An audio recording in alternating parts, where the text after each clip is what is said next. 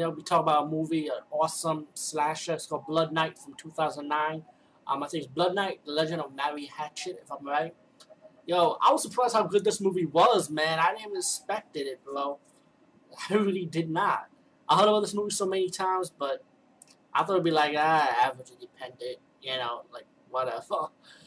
But, um, okay, let's start the origin story. Um, first off, guys, blood, gore, tits, and ass, and can't be disappointed, right? Your typical slasher. Of course, you have your stupid moments, but hey, what slasher doesn't have a stupid moment, man? It always has. But still, enjoyable to watch. Definitely lovable. Hey, and Danielle Harris in this movie, trust me, I don't want to spoil it for you guys, but if you love Danielle Harris, like, when she goes to the dark side, let's put it like that, you're definitely gonna love this movie. Can I little spoil? I'm Sorry. Um, hey, it's 2009, man. Three years, three years passed away. Why not? Um, the movie starts with this young girl killing her family, and then she start, and then the cops arrested her, sent her to the mental asylum. Um, she had a bad experience with a night security guard that disrespected her, you know, got her pregnant. Um, she gave birth to the kid, and the doctor starts saying that, hey, the kid is dead, you know.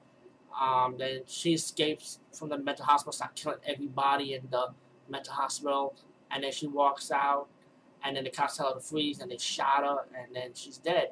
Now, after her death, uh, the people around the town or the area where she died at, like around like the schools and you know around the town pretty much, they have this thing called Blood Night when they just celebrate this woman's death.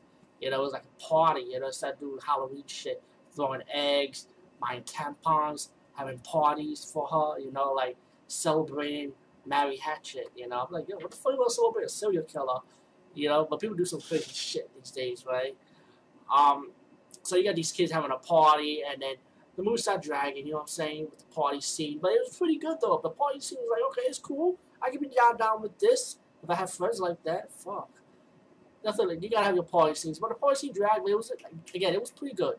And then later on, you, got the sister and um, uh, Danielle Harris characters appeared in the house, you know, hanging out.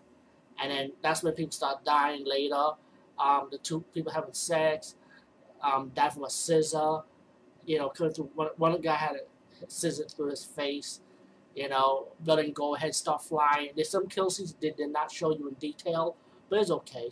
You know, maybe it's for budget reasons. But there are other kill scenes that make up for it, which you see in detail, bloody and gory. Um, then they run out. Then people start dying in the house. People start running out.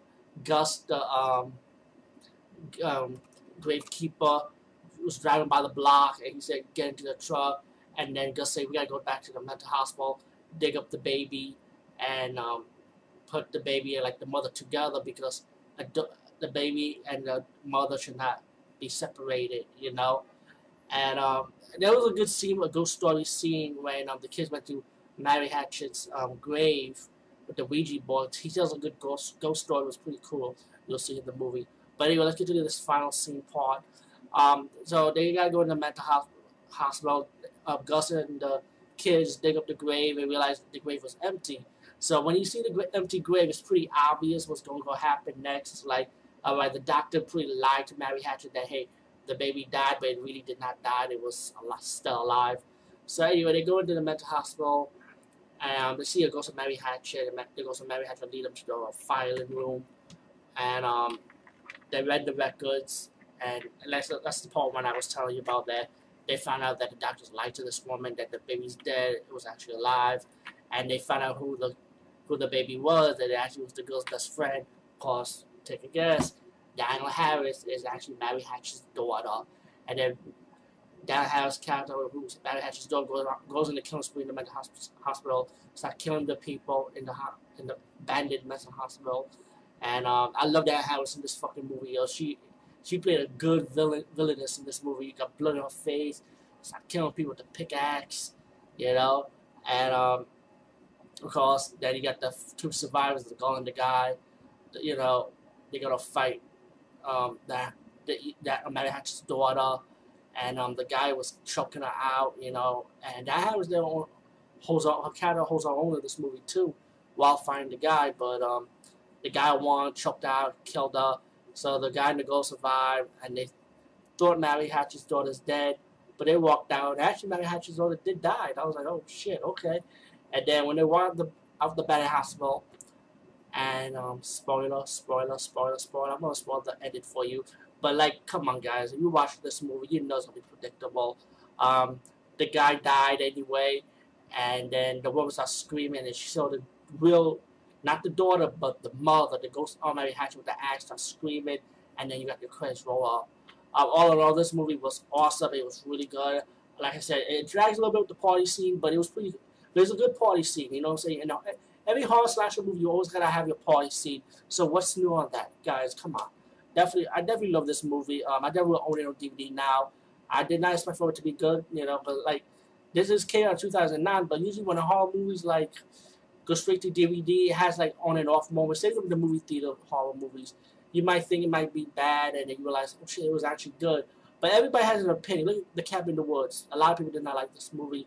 And there's, other people like me that actually did like this one for what it was, you know, simple horror comedy. So everybody's different. Anyway, um, Blood Night 2009, Legend of Mary Hatchet. Check it out. Give it a chance. And if you're a Danielle Harris fan, I think you definitely will love this movie.